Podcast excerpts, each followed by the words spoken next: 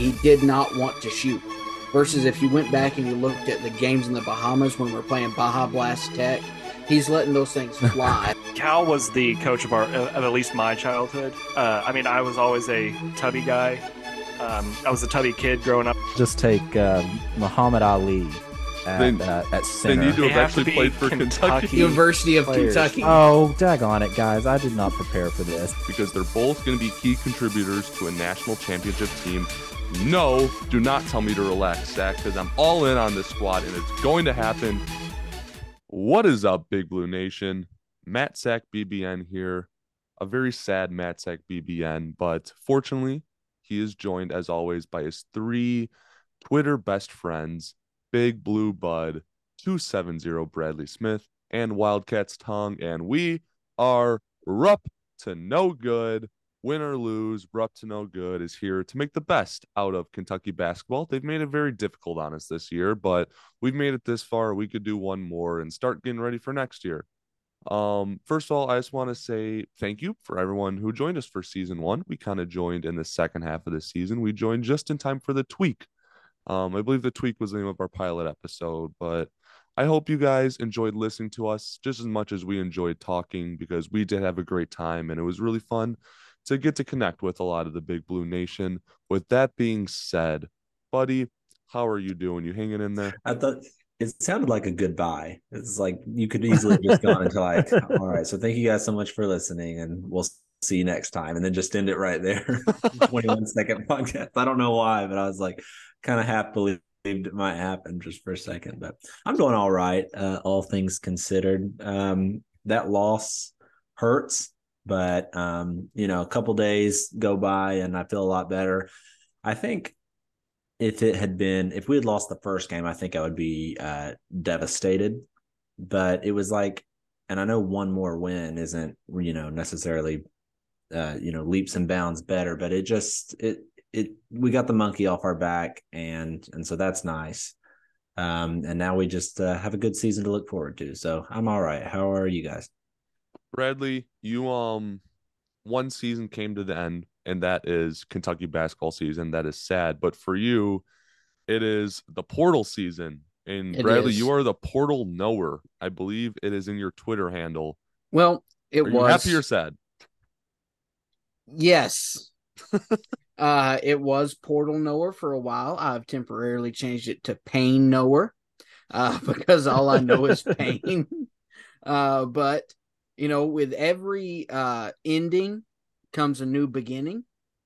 And I like portal season. I like seeing options that we're not going to get. but uh I like seeing those guys enter the portal and I like saying he's a cat because it gets likes and people know me. I guess I don't know. Uh, I I'm I'm stupid. I don't know what I'm trying to say. I'm doing all right. I had Mexican food for dinner. Any Baja. Blast? No, no, but I had real Mexican sack, not Taco Bell, which I love Taco Bell, but we went to a, a, a nice place. WT, how are you doing? Can you top a nice Mexican uh restaurant dinner? Uh, no, I mean, it depends on who you ask. I had Chick Fil A for dinner. Oh, I'm now drinking uh, a nice, refreshing Ale 8 while wearing an Ale 8 sweatshirt uh, and a Mammoth Cave hat. So I'm full Kentucky today, Nice. um, despite um, the heartbreak of Sunday. Um, and we'll get into it. I think the part that hurts the most is that we saw the light. I don't think anyone, even us, would have ever claimed that this team's like the a top five team in the country, but we knew they had the tools to go beat any team in the country if they could. Like they could, were, were capable of, and we were starting to see that light. We didn't get outplayed against Kansas State. We just lost, and that is just so sad. Um, I might have you beaten in the terms of Kentucky right now. I have some bourbon poured in my ale to help with the Mm. pain of all of this. Um, so y'all can vote who's more Kentucky. Is it the Mammoth Cave head or is it the addition of bourbon? But Or y- maybe y'all the have been- guy actually from Kentucky. yeah, fair enough, fair enough. But Sack does have the Barion Brown jersey behind him. That's right. It's football season. Well, let me let me add this. I am wearing a Breckenridge, Colorado shirt. So who's really the most Kentucky in here? Speaking of uh football, I want to bring this up. Some positive things. We do have to talk about a loss, but there will be lots of positive, optimistic things that we will talk about in good or up to no good fashion. When I was watching the Providence game, I went to a bar called Banners here in Lexington with good friends uh, Jordan and John Mathis, as well as my girlfriend Christina. It was a fantastic time. I also met Marques Cox there, transfer left tackle from Northern mm-hmm. Illinois. I didn't even introduce myself. I just saw this massive six seven human being come up to me, and he was like, "Hey, I'm Marques Cox." I was like, "I know there are very few people here in Lexington taller than me, and I know you are one of them." Um, so, but of course, I had to ask him, "How's Dev looking?" He's like, "Ooh." So of course, Marques got tra- transfer. He didn't get to watch Will Levis, so he doesn't have a quarterback like that to compare it to. But he was like, Devin Leary is going to be a problem. That's what he told me. So if you believe uh believe the Cox, then we have a lot of good things to look forward to in the football season. But back to uh the thing we are here to talk about. The Cats are rolling 15 in a row for the baseball team. Am I missing a different sport that we need to talk about or something like that? Uh how's the think... rifle team? Rifle season's over. Oh, you didn't you didn't you didn't follow that season, uh, game by game or match by match, whatever they call that. It's crazy. How did we finish WT? Uh, that's a fantastic question. Uh, our, our, season might also not be over. I'm just trying to give Bradley some hell right now. I so. guarantee, I guarantee that the rifle team shot better than the basketball team did oh. against Kansas State. Oh, bring it, bring it full shots. circle transition. yeah. Unfortunately, going to that game. By the way, I drove down to that game. It was one of the most painful drives back. We left at like five. We got back around uh, midnight. My girlfriend slept half of the car ride, so I was just sitting listening to my podcasts uh, alone, calling my mom, having her tell me about the other college basketball games and who was winning and stuff. And I was like, this is just painful. This is painful. But looking back at it, and again, there's there's overall pictures, and we'll get into that. Um, I think there's a lot of things Cal could have done better. I think um, there's a new direction that this program needs to take, and that what we have done the past several years is not up to the standards. And I'm not going to, I'm not going to turn my eye to that.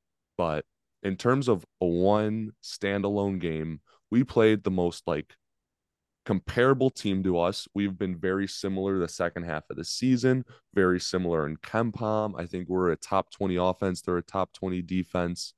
Um, I think we're both like 22 and 23 in KenPom, very similar to Kansas State. We were beating them most of the second half, and then they got hot and hit a bunch of threes. Two All Americans hit step back threes, and then a random guy off the bench hit another three. What are you going to do, guys? What are you going to do? It happens. It sucks because of the bad previous two years. You know, I hope I wish so much pressure wasn't on us to do phenomenal this tournament, but that's that's the spot we're in, and it sucks. But in terms of one game, it happens. I, I we're gonna really struggle both as a podcast today and as a fan base for the rest of the summer, kind of talking about things because all of us are going to be communicating and talking about very different things. If we want to talk about this game, this game exists both as an individual and as a part of the season and as a part of the last three, four years. Same with this season. This season can exist as its own and as a part of a run of the last three or four years and can exist as a part of Cal's overall legacy. So what we whenever we're talking about this, we're going to have to kind of make sure we're all talking about the same thing at the same time. Are we going to be talking about what is Cal's overall legacy over the last 14 years?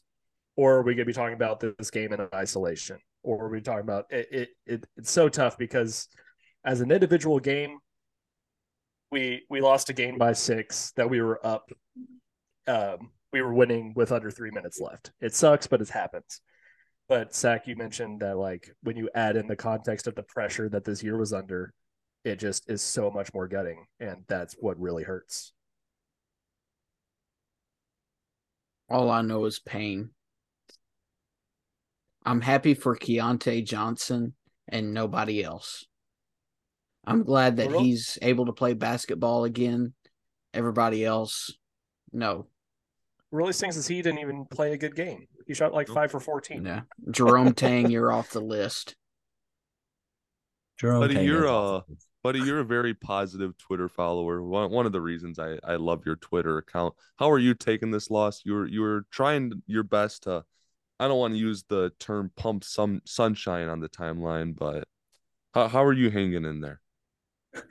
Well, I'm I'm a little more honest on the podcast, I think, most of the time, just because I can explain myself, and people don't run away with it and want to fire the coach all the time, which is just what tends to happen on social media. But, but uh, I'm doing well. I, I agree with what Wildcat said that this game is is you know it's just it's one game of the season, and I'm not super critical of Cal uh, in terms of the the individual game. I thought that was a game that that anybody really could could have won. I thought we played really well, and I will say for a loss, it was one of the more enjoyable losses that I can remember. If I'm honest, it was a. I mean, it was a good game. I was having fun until things went sideways, and the things that went sideways, it was like, well, you know, what can you do about that?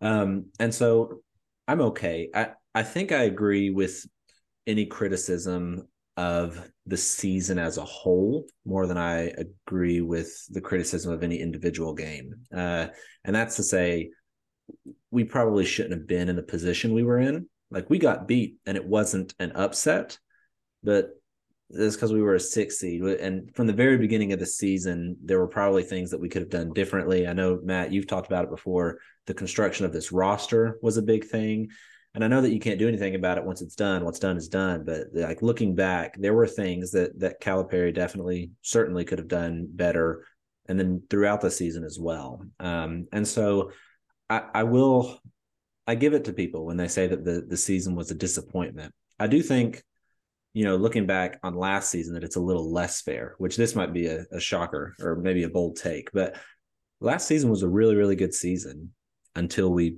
lost in March. Um, you know, I mean, we destroyed both teams that played in the national championship. Like we, I mean, we ran them. And then Yeah, we lose uh, the first game in March. And it was a huge upset, and so it's like the end of the world. But I, I, I guess that March just just weighs a little bit heavier. What do you say, Wildcat? I say the same thing. Like, let's say hypothetical. I know I put out a lot of hypotheticals over the last two days, and people get really mad at them. It's like, well, you can't change the past. Like, well, obviously, it's a hypothetical. But like, let's say we had the season we had last year, and then COVID hits then, and we don't play in March. That we see that season as a success. We see that season as, oh, hey, this team lost only five games during the regular season. They beat some really, really good teams by a lot. They just didn't Yeah. play in March. And so, uh, obviously, that's not the reality we exist in. Obviously, we have to deal with that St. Peter's loss. But it just really goes to show like how a single game, a single performance, no matter what the context is, no matter what like injuries or what coaching decisions happen, how one game can really impact the way we view a team. One of the rare times that COVID would be the good ending. Well, no. I, I truly think that people are more mad about that loss just because it embarrassed them and the the fan base that they wear on their you know clothes every day than than almost anything else. But I, at least people are consistent because you look back at um at the year uh, twenty uh, 14, 2013 or no yeah 2014 when we had no business being in the national championship. To be honest with you, we and we just took a magic run. And that was a disappointing season if you look at the season individually that was just as bad but we took a deep run. And so that overwrites everything. So at least people are consistent. March matters more than anything else matters. And um so i mean it's fair i guess. What I hate more than anything is that maybe the two easiest paths to a Final Four in Calipari's tenure at Kentucky were ended by Kansas State. If we Yeah. beat Kansas State in 2018, who do we have? We have we have to beat a 9 seed Kansas State and then an 11 seed Loyola Chicago to go to the Final Four. Are you kidding me? Are you kidding me? Um this year it looks like who's the best team left? Tennessee, who we've already beaten twice. in- in Michigan our State, bracket, like be- Michigan State would be our next matchup, and then it's either Florida Atlantic or Tennessee. Are you kidding me? It's that that's what hurts more than anything because it's like this almost felt like the Final Four. Like we talk about in 2017, that Fox Monk year, the Elite Eight felt like the national championship. This felt like the Elite Eight to go to the Final Four. The winner of us and Kansas State is just going to roll this bracket. And I could be really wrong. I hope Tennessee doesn't make it because imagine if we lost and Tennessee makes their first Final Four. I might bomb it. Um, maybe Florida Atlantic will go and win or something. uh throw back to that 2018 year where we had that path. So Loyola Chicago makes it to the Final Four, and then they go and play uh Michigan, led by anyone want to take a guess who their star player was? Charles Matthews. Charles Matthews. So we could have had another revenge game, like a Bryce Hopkins part one in the Final Four. And then uh, uh, Michigan ran into a buzzsaw in Villanova that year. So, um, but yeah, that just all the storylines that have been missed because of freaking Kansas State. You know what it is? We stole their logo and they're just mad about it. That's exactly what I was gonna say. We took the fornicating birds, and they uh they're just mad about it. Just fine. But- I mean, I, I I have to admit, guys, and to all of our listening audience, I think this loss might be on me. I'm not hundred percent sure, but I think I might have jinxed us. No, I did not wear purple. I put that Twitter poll out, but uh, people said it was just a coincidence. Um, I, how I think it's my fault. I got to looking at tickets for the national championship Oh, and I noticed that lowers were going for like 400 bucks. And I bought one. you did not buy a lower level ticket to the national championship. I I did. Uh so Are you selling it or are you ha- going? ha- hand up, my bad. Uh no, Bradley- I'm not going. I don't care if Kentucky's not in it. Bradley, do you already know how thin of ice we are skating on with Kentucky in the tournament as Matt Sack BBN still as a student here? We can't have Well- double jinxes. We Well, can't. We already now- have one source of bad luck. We can't afford a second. Now you're gone. I mean, you're you're about to graduate. so that jinx is over. Scott Clark is about to go graduate and be a Gonzaga fan again. Uh, so uh, you know those two jinxes are done. I will say, like, I, we're going to talk about this year, trust me, but next year, uh, a lot of things are returning to normal. Matt and Scott are going to be not students at Kentucky. Woo! So excited for that. Get rid of them. Um, especially Scott. Uh, Cal's going to have uh, a top five recruit for the first time since 2016, and he's going to have three of them. Uh, Cal's going to have uh, at least one, probably two elite rim protectors. One he hasn't had since 2015 in Willie Cauley Stein. So many things are going back to the way they used to be. Now it's going to be up to the staff this off season, whether it's in the portal or convincing guys to stay. It's going to be up to um, uh, the players to prepare and to buy in. Uh, but uh, we could we we could see. I know it's typical optimistic WT could see a return to some Kentucky basketball normalcy. WT and um buddy buddy you were the one who actually brought this up. You said that I alluded to some roster construction problems. WT Yeah. rim protection was indeed one of them. We struggled a lot defensively. But you look at our roster, Cason and Chris and Jacob should all be very good exterior defenders, but they could not get beat at all because we had no one to help.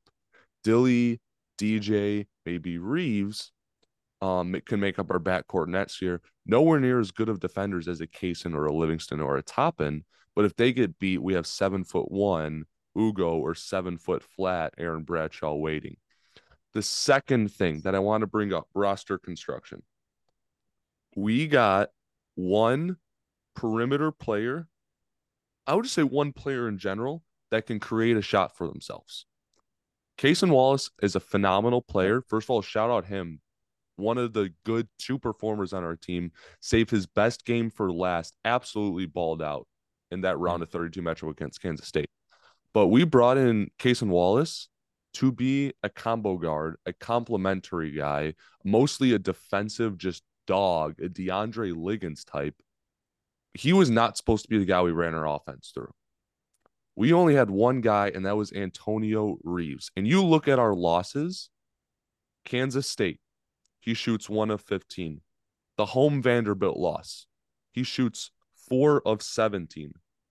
The Georgia loss, eight of 21. The Arkansas home loss, four of 12. Um, Michigan State, one of seven. Gonzaga, four of 13. If Antonio, UCLA, two of 13. If Antonio Reeves had a bad shooting game, Kentucky lost like 99% of the time.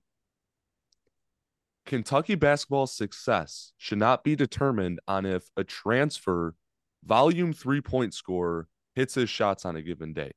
Antonio Reeves having a bad day should not make or break our team. Good days should put us over the top, but if he has an off shooting night, we shouldn't be dependent on him to have to shoot 15 shots. It, that's just not how it should work. And that's where I think the biggest problem in our roster was. And that's when we get into what I talked about before with like when we're talking about this game, are we talking about as an individual or as a part of a season or as a part of a trend? I'm moving to the season now. Right. So like if we're talking about it as an individual game, yeah, a lot of the blame goes on Antonio Reeves not shooting well. Like that we can we can point to that. I don't think we should blame him, but I think like statistically that's where you right. can find a lot of the that's where you can find a lot of the fault. But we're, if we're talking about this game as part of a season, just like what Zach said, Antonio Reeves should not have been put in that position, roster construction wise, to be the only guy. Um, and that's where we t- get to talk about our friends like Shaedon Sharpe and our uh, like Nick Smith and uh, all these guys we missed out on. Uh, so yeah, that, that that's where we get into this difference of like, are we blaming Antonio for the single game, or are we blaming Antonio for the season, or like what what are we what are we doing? I'm I get the Shaedon Sharpe thing, but I guarantee you that if we gave Bradley five seconds to think, he could name us 10 available guys in the portal that would have died to have been here. I guarantee Absolutely. you he can.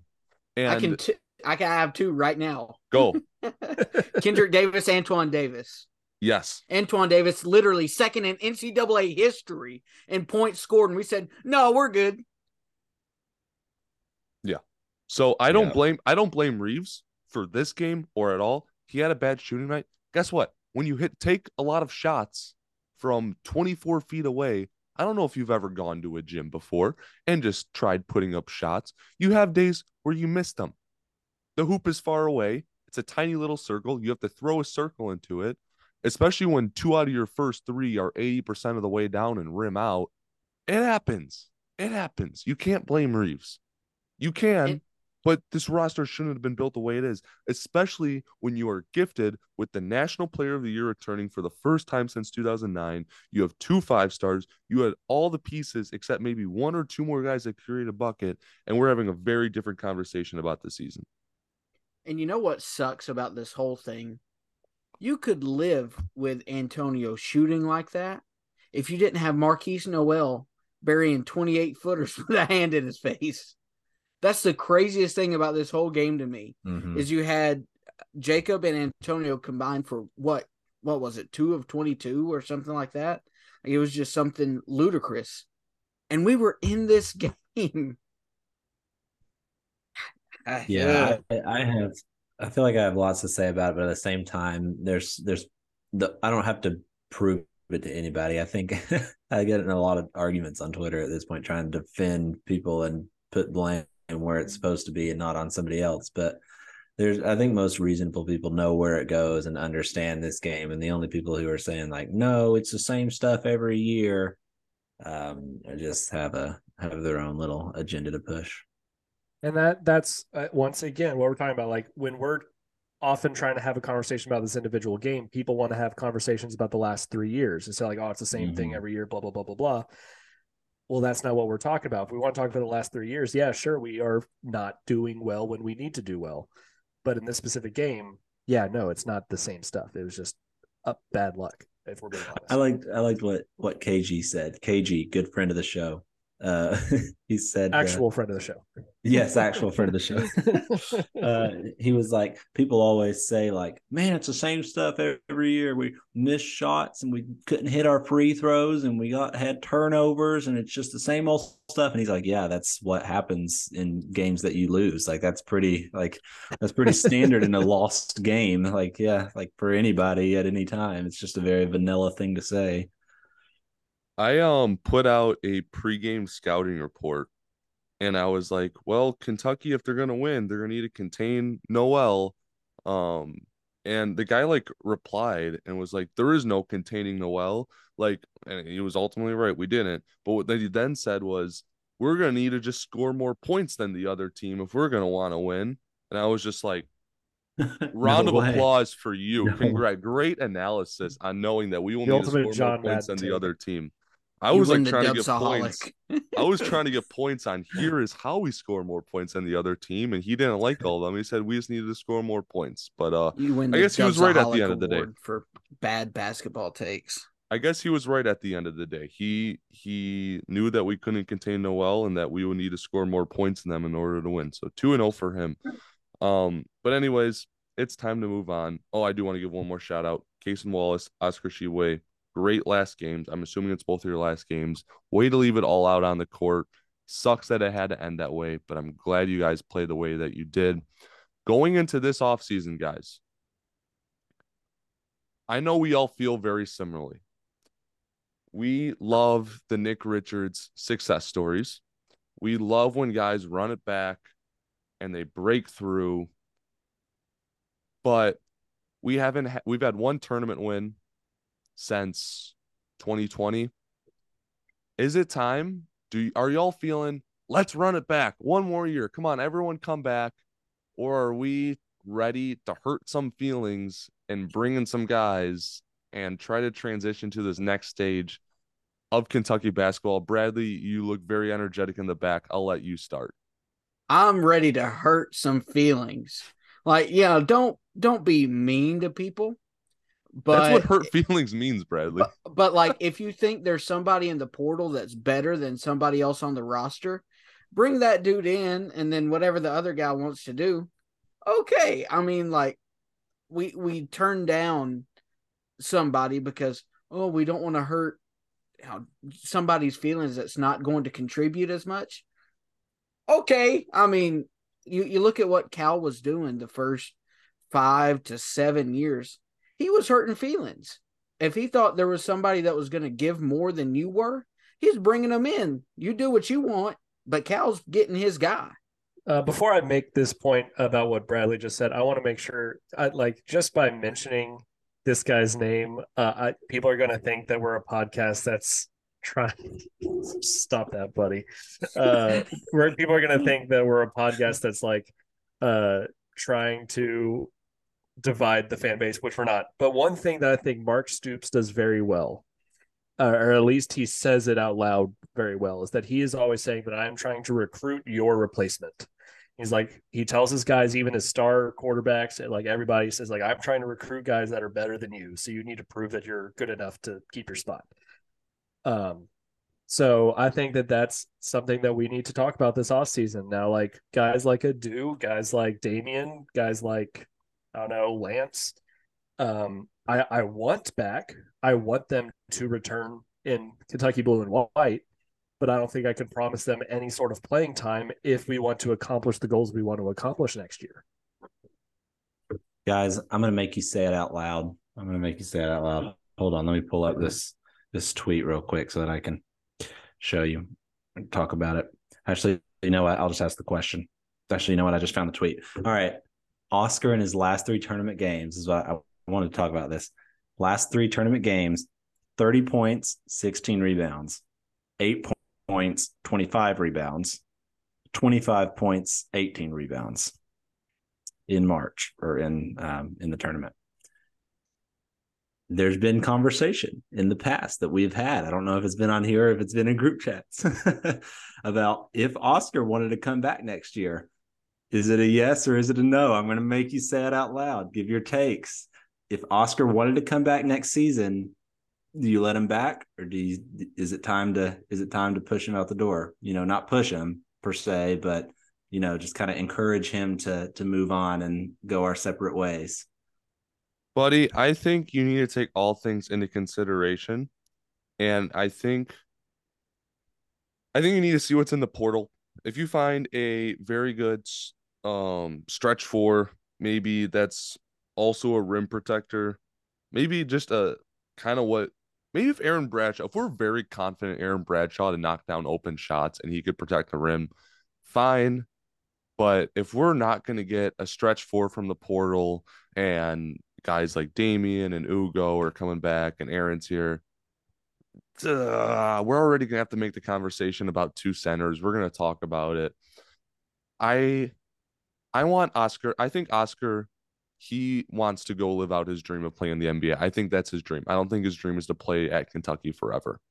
But I think it's time for him to prove what he could do at the next level. He gave Kentucky everything he could. You just read out three amazing stat lines, and two of them ended in losses, which says mm. Oscar performing good doesn't necessarily even translate to Kentucky basketball wins. Also, look at the other great returning centers. Armando Bacot, not in the tournament. Hunter Dickinson, not in the tournament. Um, Trayce, Jack- Trayce Jackson Davis, already out. There's a lot of good centers that it just doesn't convert to winning basketball necessarily anymore. I'd rather go with the rim protector unless we find a way to just absolutely make it work. But I'm also fine moving on. I want to preface my statement with this. I love Oscar Tshiebwe very much. He has been one of the most fun players to watch, I believe, that we have had during the Cal era. The energy and enthusiasm with which he plays basketball for the University of Kentucky really is outstanding. Uh, he deserves to, and I believe he will have his jersey in the rafters uh, fairly quickly. However, we've mentioned it before, and I'm sure we'll continue to mention it. Cal's best teams have rim protectors. What is Oscar Tshiebwe not? A rim protector. So, as much as I love Oscar and as much as he has contributed, and as much as I want him to be at Kentucky for as long as he wants to be at Kentucky, sadly for Oscar, I think it's time to uh, find a job, buddy. All right, I guess it's my turn.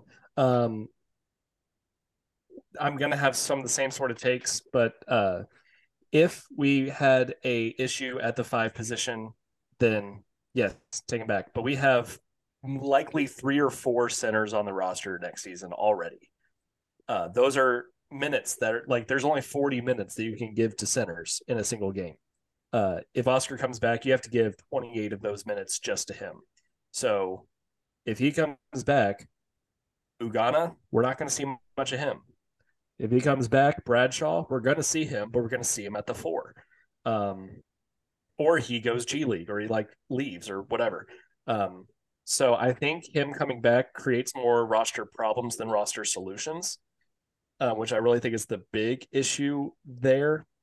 Um, but yeah, in a vacuum, yeah, you want the two-time All-American back, like of course, right? but um, I mean, if you look at like obviously his box score numbers are great, and I'm not denying that he's a good player, obviously. But if you look at the struggles that we've had the last two seasons with him here, we obviously played really well last year, but one of the main reasons, not the reason, but one of the main reasons that we lost to St. Peter's was a lack of rim protection. Their guards got to the rim with ease and were able yeah. to finish.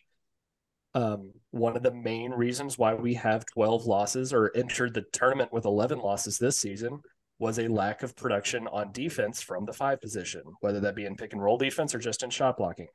Um, so Oscar's going to fill up a stat sheet. He's going to play really well. He's going to dominate the boards. He's going to give you one of the best uh, reboard or rebound margins in the country. But what is he taking away from you as well?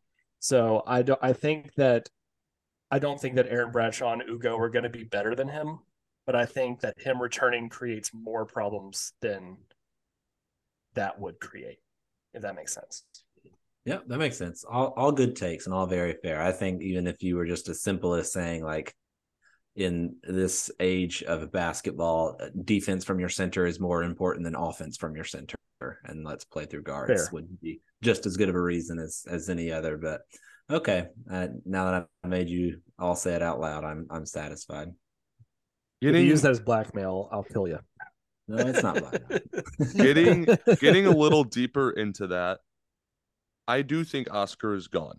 I also think it's safe to say that Jacob and Cason and Sahvir are also gone, bearing something incredible happening. Ugo is already back. I think it's pretty safe to say that Adou will probably be back as well.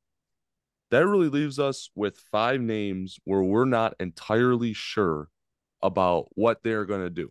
So I want to go through these five names and I want to hear y'all on if you think they are staying or leaving, not what you think they should do, not what you think is best for them, whether you think they will choose to stay or come back. Because at the end of the day, that's really all that matters. WT, I do you have a personally quick think- point? I said I personally think we should add Adou to that list, even if we all agree that he's coming back. Uh, I do think there is a little bit of doubt there.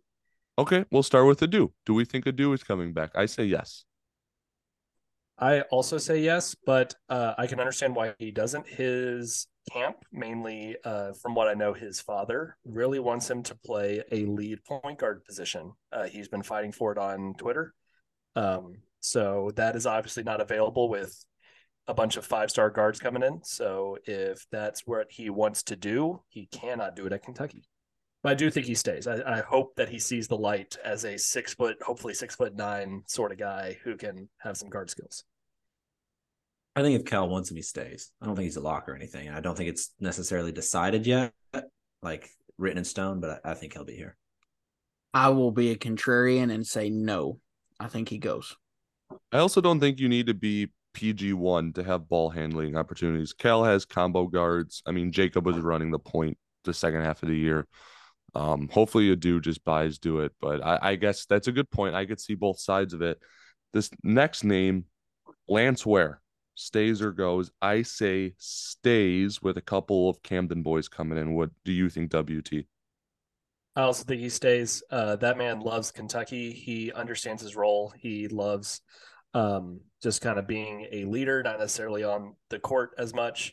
Um, and he's like DJ is not just a guy from Camden. He is a legitimate friend of Lance. They haven't played together in three years, and he finally gets an opportunity to do it on one of the biggest stages. I don't think he turns that down, even if it's just in practice. Bradley, you're the portal knower. Does Lance enter the portal? Yes or no? Lance does not enter the portal. He stays at Kentucky. Uh, kind of all the same things WT said. Uh, he's got his buddies coming in. And if he was going to enter the portal, I think he would have already done it either last year or the year before it. Uh, so I think he stays and really just cements his legacy as one of the greatest glue guys and one of the toughest dogs that we've had. It is also possible he could enter the portal after this year. He has a fifth year because of the COVID year. Buddy, what do you think he does? Uh, I, I think he'll be here for sure. Uh, like Wildcat said, um, he knows his role, and I'll add he plays it to perfection. Um, he he's somebody that you you want on a team. You know, even the minutes that we got out on the other day, it's like, man, I'm glad we have Lance here. You know, just to whisper in people's ear in the free throw line and talk shit and whatever else that he's doing. So, yeah, love love having Lance here, and I think that we'll get him again next year. So, good news. CJ Fredrick is getting married and hasn't played a fully healthy season of basketball since what his sophomore year of high school. I personally think he hangs them up. What do you guys think? I concur. He hangs them up. No more basketball. I I think that one thing that we might overlook is he may want to come back, but in like a senior year Riley Welch thing. It's- Riley Welch was a coach pretty much his senior year. I mean, he was a walk on, but he was over there with a clipboard with a jersey on.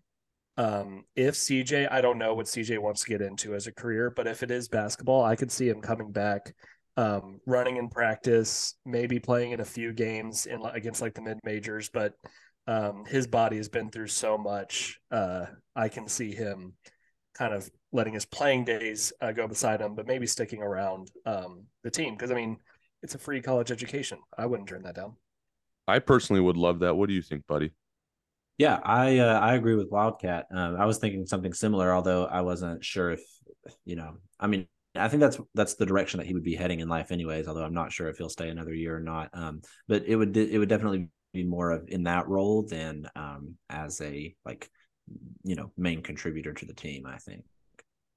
Daimion Collins, a guy that I thought was going to be one of the better players on this year's team. Unfortunately, tragedy had struck for him. He dropped Mhm. 16 pounds mid-season, had take a brief step away from the basketball team. Never, never fully got back in a rhythm. Did show some promise at the end, especially as like a a rim protector five man when Oscar was struggling to do that. Daimion filled in and played some very good and promising spot minutes. But does he stay with Aaron Bradshaw, Ugonna Onyenso, and as we predicted, Lance Ware already at center on the roster? I say no. I have an interesting take, and it's not what I want to happen, but again, we're going off of what we think might happen. Uh, the glaring hole on our roster is the four position. Um, and that is something that Collins could have filled this year, ended up being that he wasn't that great of a four. And again, this is just knowing who Cal is and what his tendencies are. Um, this guy six foot nine doesn't carry a lot of weight on him is not the your ideal five. So if he does stay, I think it's to fill that four position, whether it's a starter or on the bench. Um, I do think that a lot of people say that he's going to go back to Texas uh, to be close to family.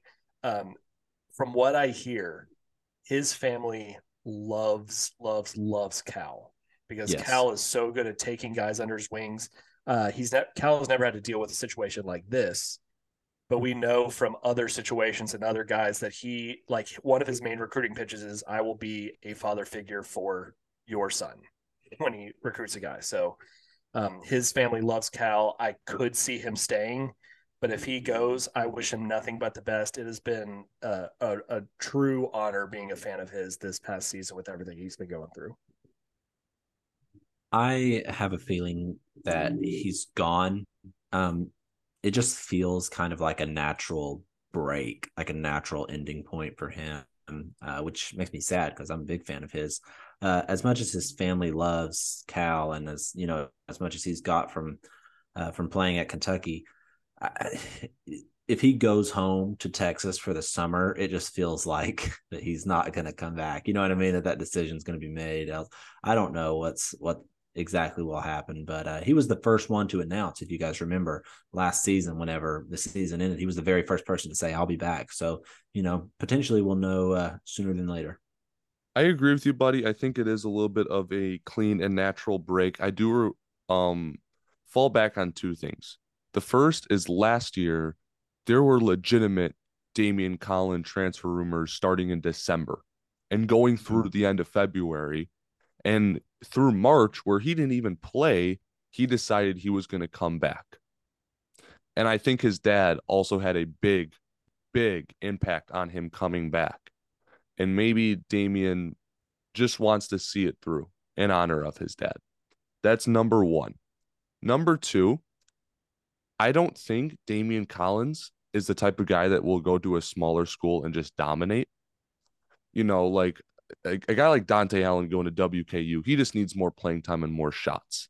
I don't think Daimion Collins is a guy that needs more shots. You're not going to run an offense through him. So going to a smaller school where he's going to need to dominate to make the next level, I don't think that's the best fit for him. And I'm not sure how many good Power Five teams are going to be lining up for Daimion Collins with his inconsistent play through two years. Like no one else is going to go and make them their starting center, at least no one of note. So with those two things, I just think grinding it out at Kentucky might just be the best fit for him.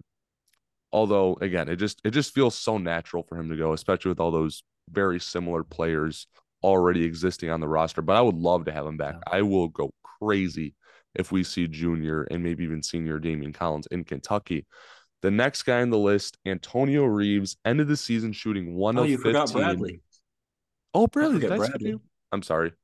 No, it's it's fine. I just hate you. No, I'm, I'm kidding. Um, Buddy has been going last. So Buddy went yeah, right Yeah. before me, and I forgot we went out of order. My fault. Yeah, no, love it's fine. seven oh. zero. It's fine. Uh, even though you didn't want to go to Greensboro with me, uh, I, I still appreciate it though. Uh, but we would have I'm- lost. we would have probably, I'm, I'm sure. Um, I'm truly 50 50 on Daimion, uh, on whether I think he stays or goes. And if I'm being honest, whether I want him to go. Obviously, him, I everything he's given. I appreciate him fighting through these difficult times in his life. You know, I, I don't want it to come off as a personal thing or anything like that. I'm just looking strictly from a roster makeup perspective. We saw him try to play the four this year.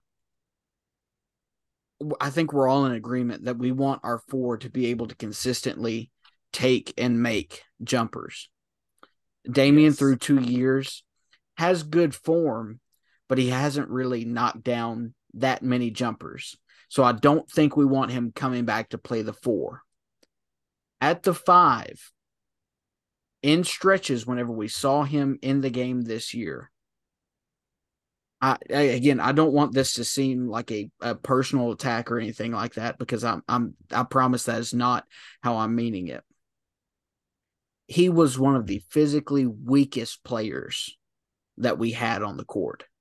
I mean, he was getting pushed down by guards, and you just simply can't have that from your five in the SEC.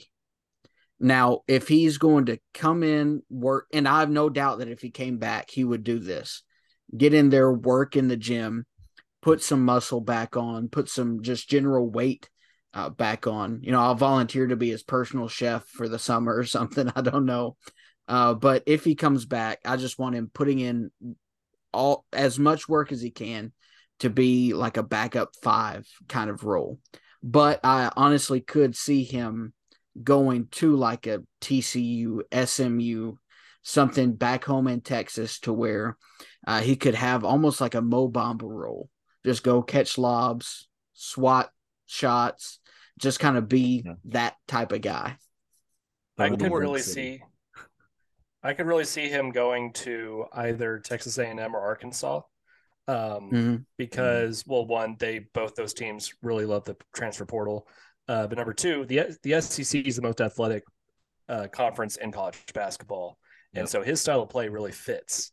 Um, it's just it doesn't fit at Kentucky with the way we do things and who who else we have on the roster. So I can really see like uh, I know he was recruited by both coming out of high school, so um, we'll, we'll we'll see really what happens there. But I mean, I I, I hope he stays, especially with everything that's happened Mm. to him. Uh, a bunch of new stuff could be good for him, but it could also be not good for him, especially with all the support he's gotten in Lexington. So And I, I wouldn't blame him for leaving with Ugo and Aaron both going to be on the roster. But there's no guarantee that Aaron is successful at the college level. And as raw as Daimion Collins is, Ugo is even more raw than Daimion. So I mean that that center position is completely wide open in terms of who's going to take starter or even backup minutes. I mean, we know Lance isn't going to be the starter regardless. Um, he's going to be the perfect eighth man, you know. I guess who knows? I won't throw it out there. But anyways, moving on, Antonio Reeves ended the season one of 15. Does he come back to redeem himself? Loaded backcourt. You got Justin that's gonna be playing a lot of three, Aaron or uh Dilly and DJ playing a lot of one and two, Reed playing some one and two, Adou is gonna need some minutes. Does Reeves come back? Personally, I say yes. Boys, how do y'all feel? He is back and he's our starting three. He doesn't want to go out on that note. He's back and he lights it up and he sets the UK record for most threes made in a single season. I had to. I had to. I'm sorry. Um, I I think that uh, Antonio's actually been one of the most open guys uh, as far, to the media about what he wants to do and what he's uh, leaning towards. At the beginning of the season, he said that this was his final year of college basketball, kind of no matter what. That's he, he said that he is really appreciative of the opportunity, but doesn't want to play any further past this. But in the uh, interview right after the Kansas State game, they asked about his future, and he said that he loves Kentucky. He would love the opportunity to come back, but he'll still talk about it and make decisions in the future. So um, I think just kind of reading what he, the way he's saying things, that like, yeah, I think not only do I think he comes back, I think he may have already made that decision that he comes back. He just doesn't want to announce it yet. Um, but uh, I would love to have him. I think that if he's not the main shot creator on the offense, that will just help him even more. I mean, right now he was getting probably our the second the team's other team's second best defender on him uh, every single game. Sometimes the best, like against Arkansas, they started putting their best defenders on him. He's going to have maybe the third or fourth best, probably the fourth best defender on him uh, on next year's roster, and that makes me so excited for what he could do. I'm going to say yes, just so I can speak it into existence. Uh, we need it. If he comes back, he's going to be a nightmare for somebody. He's going to win us games. He is. I, I like Antonio Reeves a lot, and I want him back. Pretty simple as that. WT, I kind of agree that maybe his decision is already made up, made up, but he, I think, if he is coming back, will milk this one out a big part of him coming back will obviously be he needs to get paid more than he would go whatever professional route he would ultimately land on, whether that's overseas, trying to grind out the G League, assuming he doesn't immediately go to the NBA, which his current non existing draft stock would reflect, which means he would need to work out some NIL package in order to come back. So, unless we just have one already sitting there waiting for him, um, which I don't think we will. We got to get these freshmen situated. We got to see what the portal looks like.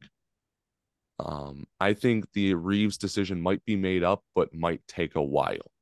I also want to say the biggest downfall of this year, which I said, we won games if Antonio Reeves shot well, and we lost him if he didn't. If Reeves is having a bad shooting night, we have Dillingham, we have DJ, we have Justin. Yep. Mm-hmm. We might have other guys in the portal or other returners that weren't we haven't mentioned yet. There's other scoring options. I think if Reeves is just a group of Hmong guards and just say, hey, who's hot tonight? You know, if we if we go that route, I I think Reeves could thrive even more than he did this year. To be completely fair, that's how we felt going into the season with Cason and CJ and Antonio and maybe that's not how Shaden. I felt. Like, like I, I know, and and retrospect, you were you were right, but little optimistic me was like, man, we have so many like scoring guards. I'm so excited. It's gonna be so great. yeah, I I would have felt that way if I felt confident that CJ could finish the season. Um or even Wheeler could finish the season, and I didn't really feel confident in either. And I think that's where most of my thoughts were coming from. Um, so let's just knock on wood and hope no one gets injured this year. I don't think it shows up on my mic, but I did just indeed knock on wood. Going into maybe the biggest decision of the offseason, I think, again, we're not talking about what do we think is best. I think you go across the panel, Chris Livingston, a second year coming back at Kentucky and playing the four would be the best thing in the world for him, but we don't make those decisions. I'll say what I'm going to have to say for last because I feel very strongly. One of you boys start off. Does Livingston return? So I'll I'll just start since uh, WT's doing the nose go. Uh, I'll just go ahead and kick it off. Uh, or were you doing the nose go to go first? Is that what you? I were... do not want to go first. I okay. think. Okay. Um. So you said it's not about what we think is best. I would love, love, love, love to have Chris Livingston back. I think very, very impure thoughts whenever I think of a lineup of DJ Dillingham, Justin, Chris, and Ugo Bradshaw. You know, throw Lance in there, and I, it's still a great lineup. I get very excited whenever I think about that. However, I think unfortunately, uh, Chris decides that, uh, or maybe Chris's camp decides that it's best for him to go on. So I think the decision comes down to the camp. And as it so often is when the decision is left up to the camp, it's not in the player's best interest. Uh, so I think Chris Livingston does not return. You you said exactly what I was going to say. There's already been all season long rumors about, his his circle and what they want and what they think, and uh, I know it's gone kind of back and forth actually a little bit, and, and so you know there was some some optimism for a while, but I think inevitably it defaults back to that. It's too good to be true. I don't think Chris is going to be back next season. I am going to take the opposite uh, opinion. Uh, Chris is not going to be making this decision just with his uh, camp. Uh, he is going to be recruited by John Calipari. Yes, he's already on the team, but he will be actively recruited. Mm-hmm. John knows uh, what gaps are in his roster. He knows what he needs, and he knows what Chris needs. Now, old John Calipari before NIL would say, like, yeah, go get your money, like, go make generational wealth in the NBA, whatever that looks like for you.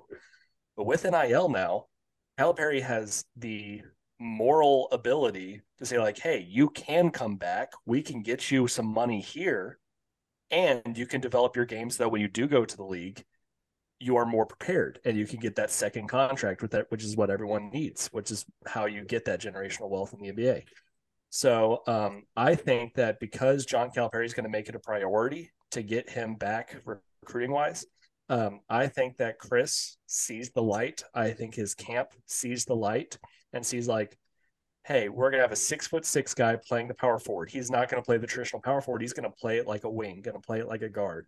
Um, and I really hope that that's. I mean, a lot of this might just be my hope getting in the way of my reality, but um, I do think that if Coach Cal makes the right pitch, that he can make the right decision. Can I throw this in real quick before you go, Sack? Hmm. Doesn't it seem like we have one decision like this every year that comes down to the 11th hour and it's like this guy would really help our team but he could also go pro and do some really good things. Like last year it was ty ty two years ago it was bj boston. Uh, both those guys went. What does what does chris do? It just seems so stereotypical that it's one well, guy guys, every year. both those guys were lottery picks uh, or close to lottery picks um uh, BJ, first rounders and BJ was like 46th. Oh, was he? I, I must yeah. be thinking someone else. I thought it was 30th, um, right? 29th. Yeah. 29th. I'm pretty sure also Cal asked BJ to leave, so there's that. he didn't ask. He did not ask. That's the only part you were wrong. I am going to give the sack guarantee Chris Livingston is not going to play another game at the University of Kentucky. Hope I'm wrong. Will not be the first time would love nothing more than Chris to come back. It's not going to happen. I'm not going to get my hopes up. I'm not going to go through the transfer portal saying, oh, we don't need that guy. We got Chris coming back. No. Chris all year wanted to play the three, not the four, wouldn't even touch the four. Our pitch for him coming back is hey, go and play the four we have three guards, and if Antonio comes back, four guards that are going to dominate the minutes one through three. When has a guy ever not completely fit in to what Cal wanted him to do, had rumors of him leaving and transferring, and then doesn't have a pitch for him to come back and do exactly what he wants, has pro potential, has the option for him to leave, and came back. When has that ever happened? Never. And it won't. I don't think NIL changes that. I don't think wanting to run it back or it even making sense makes sense. I don't think that changes anything. I think it making sense actually hurts our chances. I feel like every time we just have this perfect player, it just makes so much sense for Shaedon Sharpe to come back. It just makes so much sense for Dakari Johnson to come back. It just makes so much sense for Chris Livingston to come back. It never does. I'm not getting my hopes up. He's gonna go some other route. We're gonna need to find a four in the portal. Um, just is what it is. Speaking of the portal, Bradley, um, over the offseason, we're gonna do a segment where we do Bradley's portal knower player of the week. Who is that this week? Yes. So as so often happens with me and discussing players, I could not pick just one because mm. two are very tantalizing to me. Two players that I think, regardless of what happens with our roster situation, we bring in today. One of those is Temple sophomore Zach Hicks.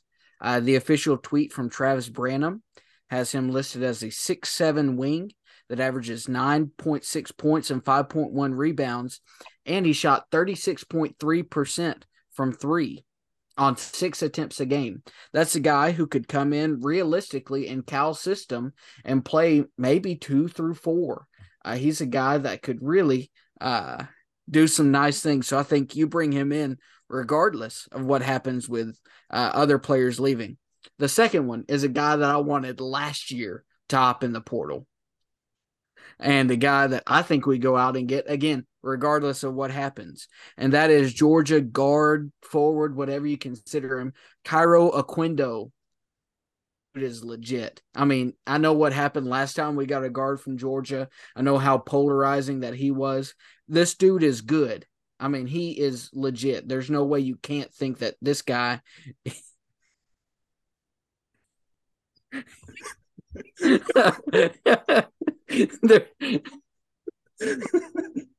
okay, let me let me restart restart that.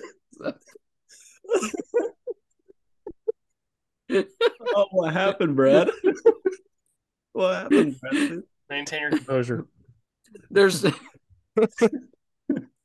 there's no way that you can't think that this guy is legit. This guy is a cat, and Cal should be twerking for him to be in Lexington. I'm not cutting any of that out, by the way. This is all going to stay. But one thing, one thing I do want to talk about uh, while we're on the subject of portal, um, stick with me here for a second. I believe Cal hinted at it, and Chin kind of let the cat out of the bag. We are going to be playing in Canada over the summer. Is Yes. that true? Yes. Toronto. Yes. And my understanding of the overseas summer rule is that you can only do it once every four years. And our loophole around being able to do this the year after the Bahamas is that we're not going as Kentucky, we're going as Team USA. Is that correct? Yes. I believe so. Baylor did the same thing.